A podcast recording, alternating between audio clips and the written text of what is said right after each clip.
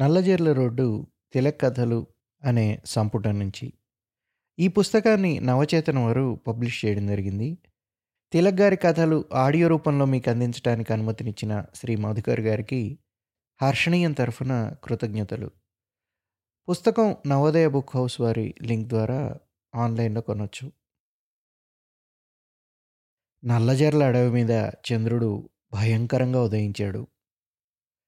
అవధాన్ గారు ఇలా అనేటప్పటికీ మేమందరం పక్కు నవ్వాం. కొవ్వొత్తి వెలుతురులో ఆయన గడ్డంలోని తెల్ల వెంట్రుకలు వెండిదారాల్లా మెరిశాయి. చంద్రుడు వెన్నెల ఎప్పుడూ మనోల్లాసంగా హాయిగా ఉంటాయని మీ అభిప్రాయం.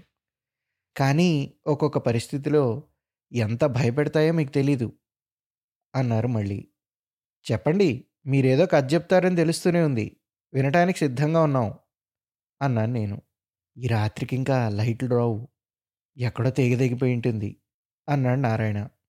తోటంతా చీకటైపోయింది. అన్నాడు నెర్వస్గా ఆచారి. అస్థిమితంగా చేతివేళ్ళతో బల్ల మీద ఆది తాళం వేస్తున్నాడు. ఇంకా కొవ్వొత్తులున్నాయండి? అని అడిగాడు. అవధాని గారు తలూపారు ఉన్నాయన్నట్టు. ఈ తోట తోటలో మీ బంగళా మీరు చేసిన విందు. ఓహ్ మర్చిపోలేం. అన్నాడు నారాయణ. ఊరికింత దూరంగా ఈ తోట ఉండడమే అంత బాగాలేదు అన్నాడు ఆచారి. చెప్పండి కథ అన్నాను నేను. కథ? నిరసనగా చూశారు అవధాని గారు? అదే అదే మీ చిన్నప్పుడు జరిగిన సంఘటన అని సర్దుకున్నాను. అవధాని గారు కవి కాదు కథకుడు కాదు. జీవితాన్ని నిండుగా సూటిగా జీవించిన మనిషి. హృదయము చమత్కారము ఆలోచన ఉన్నవాడు. వీటికి తోడు విచిత్రంగా విరుద్ధంగా బాగా డబ్బున్నవాడు. ఆయన చెప్పడం మొదలుపెట్టారు. ఏలూరులో చూసుకోవాల్సిన పనంతా అయిపోయింది. ప్లీడర్ గారు పక్కల ఏర్పాటు చేస్తానన్న వెనక కార్ స్టార్ట్ చేశాడు రామచంద్రం. పది గంటలు దాటింది రాత్రి. నాగభూషణం మామయ్య నేను వెనకాల సీట్లో కూర్చున్నాం. ప్లీడర్ గారు కారు దగ్గరికి వచ్చి నా మాట విన్నారు కాదు అన్నారు. అబ్బే ఎంతసేపండి? సరిగ్గా దొక్కితే ఒక గంటన్నరలో తణుకులో పడతాం. మీరేం ఇదవకండి అన్నాడు రామచంద్రం. అమ్మమ్మ ఎంత మాట? కలెక్టర్ గారింట్లో శుభకార్యం అంటే వేరే చెప్పాలా? అన్నారు ప్లీడర్ గారు యావద్ విషయాన్ని గ్రహించిన వారే. కారు సాగింది. అప్పటికి నాకు పద్దెనిమిదేళ్ళు. అప్పటికి మీరెవరూ పుట్టుండరు అన్నారు అవధాని గారు మా అందరికేసి చూసి. అటువంటి ప్రమాదం సంభవించే సూచనలు కూడా వాతావరణంలో ఉండుండవండి అన్నాడు నారాయణ. తోటలో గలగల చప్పుడైంది ఆచారి ఉలిక్కిపడి దొంగలేమో అన్నాడు. పక్షులు చెట్లలో కదులుతున్నాయి అంతే అన్నారు అవధాని గారు. కథలోకి రండి అన్నాను నేను. అంటే కోపంగా చూశారు అవధాని గారు. అదేనండి మీ చిన్నప్పటి అవధాని గారు చిన్నగా నవ్వి గడ్డం చేత్తో ఒకసారి సవరించుకున్నారు. కొంచెం ముందు కొంగి ఇలా చెప్పసాగారు. ఆరు మైళ్ళు వచ్చేటప్పటికి కారు ఆగిపోయింది రామచంద్రన్ దిగి బానెట్ చూశాడు. ఇది వెధవ కారులో ఉంది. నడిచి వెనక్కి పోదాం. పద ఎందుకైనా మంచిది? అన్నాడు నాగభూషణం మామయ్య. అర్జునుడు గాంధీవాన్ని తిట్టినా సహిస్తాడేమో కానీ ఈ కారుని తిడితే మాత్రం నేను ఊరుకోను. అసలు ఈ ఇంజిన్ లాంటిది ఇండియాలో ఉండదు అన్నాడు రామచంద్రం. అందుకే ఆరు మైళ్ళకే ఆగిపోయింది మామయ్య విసుగ్గా అన్నాడు. డొక్కు కార్లు కొనకరా అంటే విన్నావు? సెకండ్ హ్యాండ్ ఇవి కొనాల్సిన కర్మ నీకేం వచ్చింది? మన మాట ఎలాగున్నా వీడిని కూడా మనతో తీసుకొచ్చాం. కర్మ వీడు ఎనిమిది గంటలకు పడుకోపోతే మా అక్కయ్య ఎనిమిది మంది డాక్టర్లని ఒకేసారి పిలిచి చూపెడుతుంది. అన్నాడు నన్ను ఉద్దేశించి రామచంద్రం మా ఊళ్ళో పెద్ద టెన్నిస్ ఛాంపియన్. పొడుగ్గా బలంగా హుషారుగా ఉంటాడు. మా ఊరి క్లబ్కి సహాయ కార్యదర్శి సేవా సదనానికి గౌరవ అధ్యక్షుడు. ఆ సదనం ఏమిటో ఏం చేసేదో ఇప్పటికీ నాకు తెలీదు. ఇటువంటి సంస్థల ప్రత్యేకత ఇదే కాబోలు. రామచంద్రానికి కాలు ఒడ్డున పెద్ద మేడ ఉంది మేడలో అతనికి ఒక భార్య కుమారరత్నము కూడా ఉన్నారు. అతను భార్యను ఎక్కువ ప్రేమిస్తాడో భార్య పేర ఆమె తండ్రి రాసిచ్చిన ముప్పై నాలుగు ఎకరాలని ఎక్కువ ప్రేమిస్తాడో తెలియక జిజ్ఞాసులు చాలామంది బాధపడేవారు పాపం. మా నాగభూషణ మామయ్యకి వరుసకి బావవుతాడో బావమరుదవుతాడో ఇటువంటి భోగట్ట నాకు సరిగా తెలీదు మా ఆవిడికి తప్ప. అసలు నాగభూషణం నాకు వేలు విడిచిన మేనమామ. అందరము ఒకే ఊళ్ళో ఉండడము రాకపోకలు శుభకార్యాలు మంచి చెడ్డల్లో ఒకరినొకరు ఆదుకోవడము ఇలాంటి వాటి వలన ఈ కుటుంబాలన్నిటికీ చనువు గాఢ స్నేహం ఏర్పడ్డాయి. నాగభూషణం కూడా ఊళ్ళో చెప్పుకోదగినవాడు ఎంఏ చదివాడు పెద్ద కలప వ్యాపారం నడుపుతున్నాడు. ప్రతి ఏడాది భగవద్గీత మీద ఉపనిషత్తుల మీద పెద్దవాళ్ళని పిలిపించి ఉపన్యాసాలు ఇప్పిస్తుంటాడు. కట్టడం ఎప్పుడూ కద్దరే కానీ జిల్లా బోర్డు ప్రెసిడెంటు ఏ పార్టీ అయితే ఆ పార్టీనే బలపరుస్తాడు. దివ్యజ్ఞాన సమాజానికి ఉపాధ్యక్షుడు. ఊళ్ళోకి కలెక్టర్ వచ్చినా మంత్రి వచ్చినా ఇతనింట్లోనే మకాం. కారు బాగుపడిందండి అన్నాడు నారాయణ మధ్యలో అడ్డొచ్చి. ఆ రామచంద్రం కారు చుట్టూ రెండుసార్లు ప్రదక్షిణం చేశాడు. కొంతసేపు గొణుక్కున్నాడు. కారు కింద మీద ఏవో పరీక్ష చేశాడు. చివరికి ఆల్ రైట్ అంటూ కారులో కూర్చున్నాడు. కారు సాగింది. ఎర్రని పొడుగాటి రోడ్డు మీద కారు వెళ్తుంటే చల్లని గాలి మొహానికి కొడుతోంది. ఇటు అటు పంట చేలు. కారు లైట్ల కాంతిలో నెంబర్లు వేసిన మైల్ రాళ్ళు ఒకటొక్కటే జరిగిపోతున్నాయి. నల్లని ఆకాశం మీద జ్వాలా పుష్పాలలాగా నక్షత్రాలు మెరుస్తున్నాయి. మండుతున్నాయి. చీకట్లో ప్రకృతి గాంభీర్యం వహిస్తుంది. దేవుడు లాంటి అనిర్వచనీయమైన శక్తి సన్నిహితంగా ఉన్నట్టుంటుంది. మామయ్య నన్ను బిఏ ఎక్కడ చదువుతావని అడుగుతున్నాడు. మద్రాసులో అని చెప్పాం. లస్కార్నర్కి దగ్గరలో అతనికో థియాసఫిస్ట్ మిత్రుడున్నట్ట. అతని దగ్గరుండి చదువుకోమని హాస్టల్స్లో ఉంటే పాడైపోతామని చెప్తున్నాడు. రామచంద్రం మధ్య మధ్య రాజమండ్రి శంకరం టెన్నిస్ ఆటలో ఉండే లోపాన్ని గురించి చెప్తున్నాడు. మిక్స్డ్ డబుల్స్ ఆడుతుందట. ఆవిడెవరు? మామయ్య అడిగాడు. మిస్ ఎర్మిష్ట. బాగుంటుందా ఆవిడ ఆవిడ ఆట. రెండును అంటూ మామయ్య నవ్వాడు. దోబిచెర్లు వస్తున్నాం అన్నాడు రామచంద్రం. అక్కడక్కడ రెండు మూడు పాకలు గుడిసెలు చీకట్లో ముడుచుకుపోయి ఉన్నాయి. ఒక బండి దగ్గర ఇద్దరు మనుషులు తలలకు పాగాలు చుట్టుకొని జమిలి దుప్పట్లు కప్పుకొని చుట్టాలు కాల్చుకుంటూ కూర్చున్నారు. ఊరెక్కడో లోపలికుంది. ఇప్పట్లాగా అప్పటికి పల్లెటూళ్ళలోకి నాగరికత ప్రవేశించలేదు. ఈ పాతికేళ్ళలో ఎంత అద్భుతమైన మార్పు వచ్చిందో మీకు తెలీదు. మీకు ఆ రోజులు తెలియవు విద్యుత్ శక్తి అంటే గ్రామీణులకు ఏమిటో తెలీదు. ఏలూరు నుంచి తణుకు వెళ్ళే రోడ్డుని గ్రాండ్ ట్రంక్ రోడ్డు అంటారు. రాత్రి ఎనిమిది దాటాక ఈ రోడ్డు సురక్షితం కాదు. నిర్జనంగా చీకట్లో నిశ్శబ్దంగా నిద్రపోతుండేది. ఇప్పుడు చూడండి నిమిష నిమిషానికి ఒక లారీ వస్తూ వెళ్తూ ఉంటుంది. ప్రతి గ్రామం నుండి కూరలు పసుపు మొదలైనవి ఎగుమతి అవుతున్నాయి. ఈ దోబిచెర్లలో ఇప్పుడు ఒక డేరా సినిమా కూడా ఉంది. గ్రామీణులు ఈనాడు చుట్టల కన్నా సిగరెట్లు ఎక్కువ గాలుస్తున్నారు. మొన్న కారులో వస్తూ చూశాను. వెంకట్రామన్నగూడెంలో బ్యాడ్మింటన్ పోటీలు జరుగుతున్నట్టు పెద్ద బోర్డు రాసింది. రోడ్డు పొడుగున కాగితపు జెండాలు కట్టివేశారు అక్కడ రెండు న్యూ మోడల్ కార్లు కూడా ఉన్నాయి. పాతికేళ్ళ క్రితం ఉన్న స్థితికి ఇప్పటికీ ఉన్న వ్యత్యాసం చాలా తీవ్రమైంది. సాధారణంగా రెండు దశాబ్దాల్లో ఇంత మార్పు ఎక్కడా చరిత్రలో జరగదు. కానీ ఒక్కొమ్మడిగా భూస్వామ్య వ్యవస్థ మీదకు పారిశ్రామిక విప్లవము సైన్సు పరిణామ ప్రయోజనము దాడి చేసేటప్పటికీ పాతవి విచ్ఛిన్నం చేస్తూ నవీన లోకం కఠినంగా స్థిరపడుతోంది. ఈ తీవ్ర వేగానికి తట్టుకోలేక మనుష్యులు సమాజము తమ చుట్టూ గోడల్ని కట్టుకొని లోపల దక్కుంటారు. దేశానికి కీడు మూడిందని గోల పెడతారు.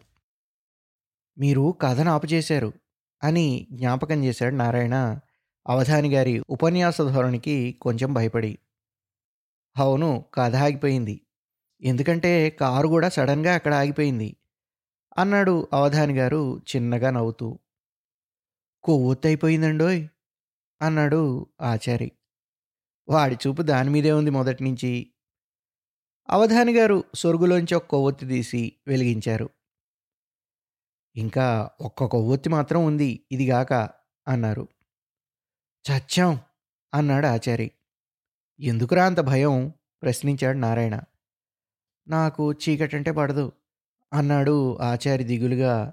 తోటలో పేరుకొని ముద్దగట్టిన చీకటిని చూచి. ఇంతలో ఏదో వికృతంగా సన్నగా కోత వినబడింది. ఆచారి భయంతో చటుక్కున లేచి ఏమిట దేవధానులు గారు? అని అడిగాడు. నక్కలు. మీ తోటలో నక్కలు కూడా ఉన్నాయండి?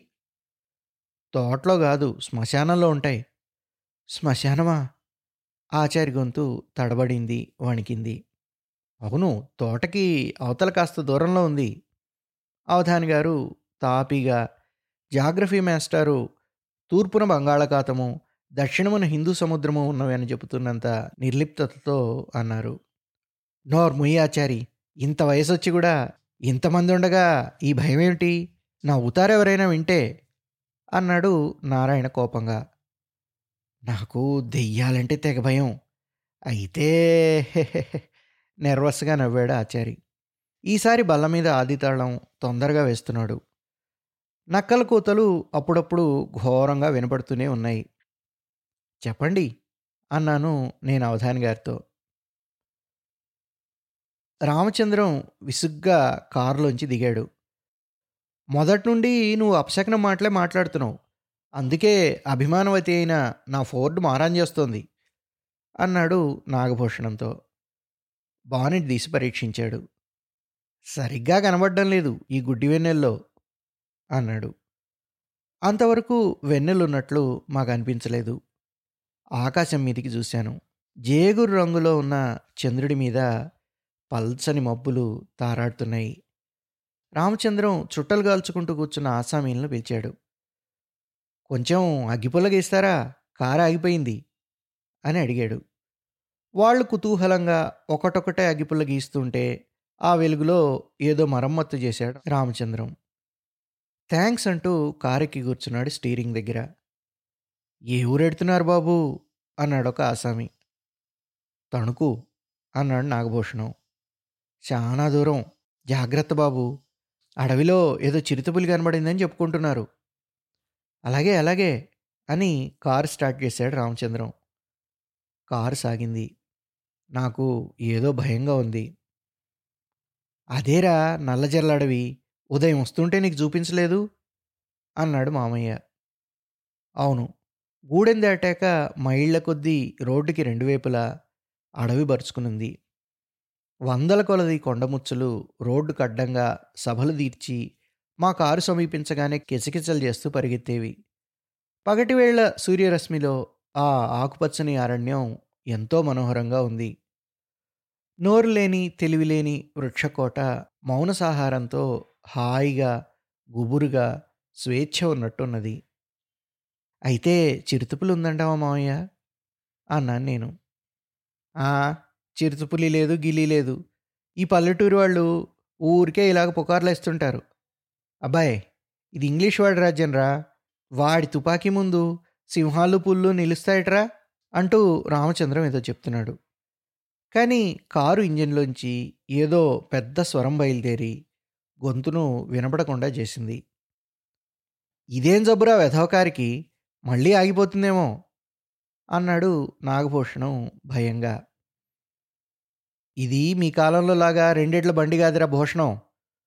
ఫోర్డ్ ఇంజన్ ఇలాగ చప్పుడైతే ఇంజన్ మంచి బలంతో ఉందన్నమాట అంటూ రామచంద్రం యాక్సిలరేటర్ మీద కాలు నొక్కాడు. కారు రయ్యమని చీకట్లో దూసుకుపోతుంది. నాకు ఏదో సరదాగా థ్రిల్లింగ్గా ఉంది. ఆ చిరుతపులి గొడవ మాత్రం మధ్య మధ్య భయపెడుతుంది తప్ప ఒక్క పెట్ట కూడా మహిళ కొద్దీ వెళ్ళినా కనబడదు. ఈ చెట్ల చాటున దొంగలు గుంపులుగా దాక్కుని పల్లెటూరి ప్రయాణికుల్ని దోచుకునేవారు ఇదివరలో అన్నాడు మామయ్య. గత చరిత్ర నా కళ్ళ ముందు లీలగా ఆడింది.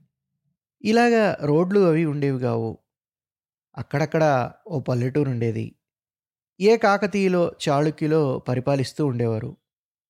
అప్పుడు దేశంలో వీరులు వీరవనితలు బందిపోటు దొంగలు మట్టి రోడ్లు పులులు ఎలుగుబంట్లు స్థిరమైన నమ్మకాలు సంప్రదాయాలు అన్నీ ఉండేవి. ఇప్పుడు రోడ్డు టెలిగ్రాఫ్ తీగలు పోలీసులు అన్నీ వచ్చి దొంగల్ని క్రూర మృగాల్ని నాశనం చేశాయి. వాటితో పాటు వీరవరులు స్వధర్మ నిరతులు కూడా మాయమైపోయారు. అడవి వచ్చేసింది ఇది దాటితే ఇంక పదిహేను మైళ్ళల్లో తణుకు అన్నాడు రామచంద్రం. నాగభూషణం జవాబు ఇవ్వలేదు. వెనక్కి జేర్లబడి నిద్రపోతూ నువ్వు నిద్రపోతున్నావేమిట్రా? అన్నాడు రామచంద్రం నన్నుద్దేశించి. లేదు అన్నాను నేను దట్టంగా అలుముకుపోయిన అడవిని చూస్తూ. అడవి మధ్య నుండి రోడ్డు ఒక రాక్షస సీమంతంలాగా ఉంది. అడవిలో అంతా కటిక చీకటిగా ఉన్నట్టుంది. ఇంజన్లో ఏదో ఢామ్మని పేలినట్టయింది. నాగభూషణం ఉలిక్కిపడ్డాడు కారు ఒక గంతు వేసి ఆగిపోయింది. ఏమైంది? అన్నాడు నాగభూషణం. శ్రీ రామచంద్రం మాట్లాడకుండా దిగి ఇంజన్ని పరీక్ష చేశాడు.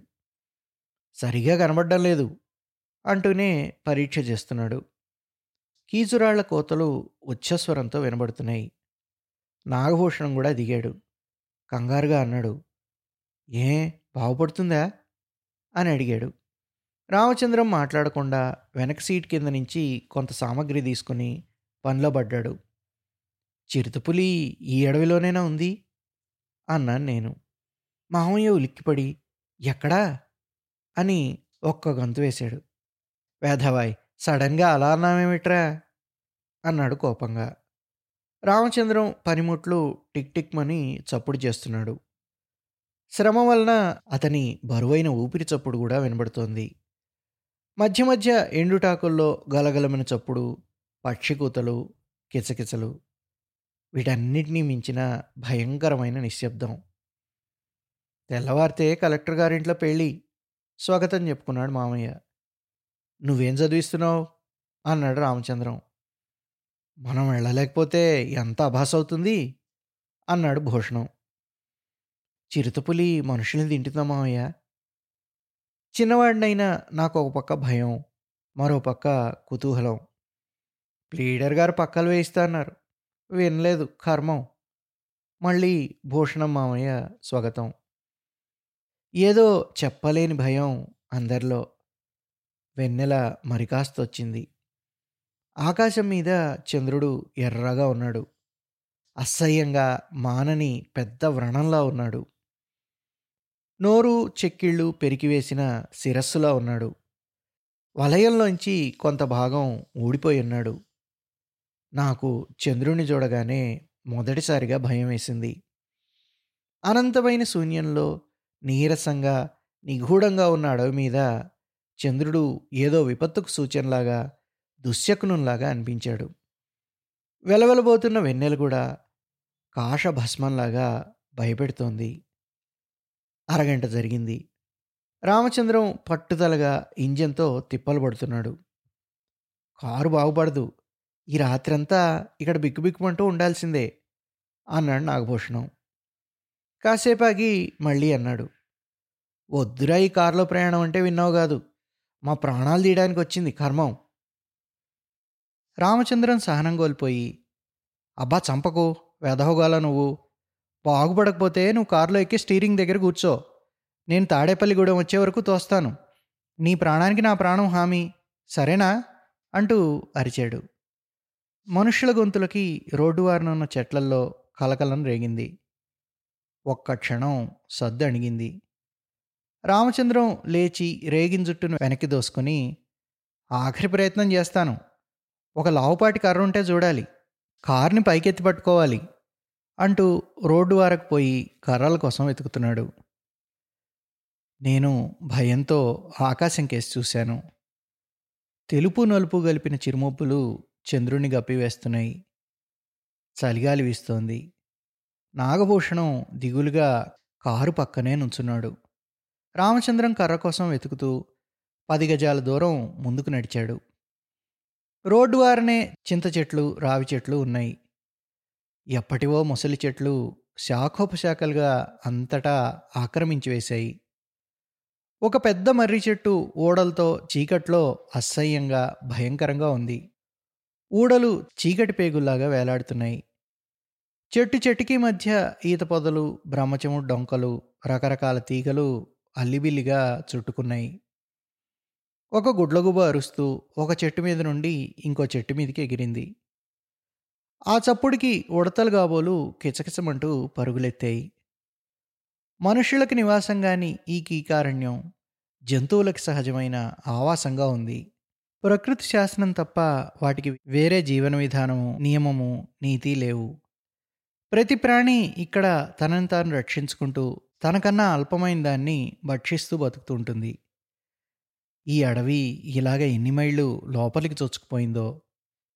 లోపల చిరుతపుల్లే కాదు మనిషి మీద పడి నోట ఖర్చుకుపోయి ఏ పొదలోనో దాగి ఒక్కొక్క అవయవాన్నే సావకాశంగా చీల్చి రుచిగా భక్షిస్తాయి కాబోలు ఈ అడవి మీద వెన్నెల అనవసరంగా అసందర్భంగా ఉంది.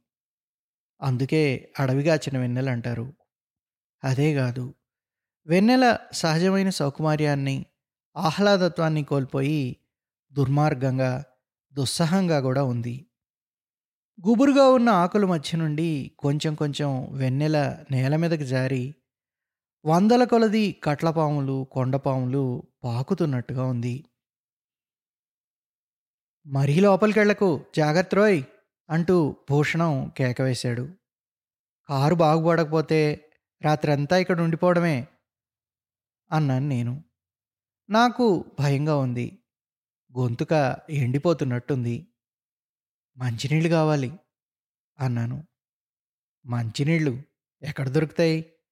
ఇదేమీ ఇల్లు అనుకున్నావా? విసుక్కున్నాడు నాగభూషణం. నిస్సహాయత వలన నాగభూషణానికి అసహనం ఎక్కువైపోతుంది. నాకెందుకో అమ్మ మా ఇల్లు అన్నీ జ్ఞాపకం వచ్చాయి.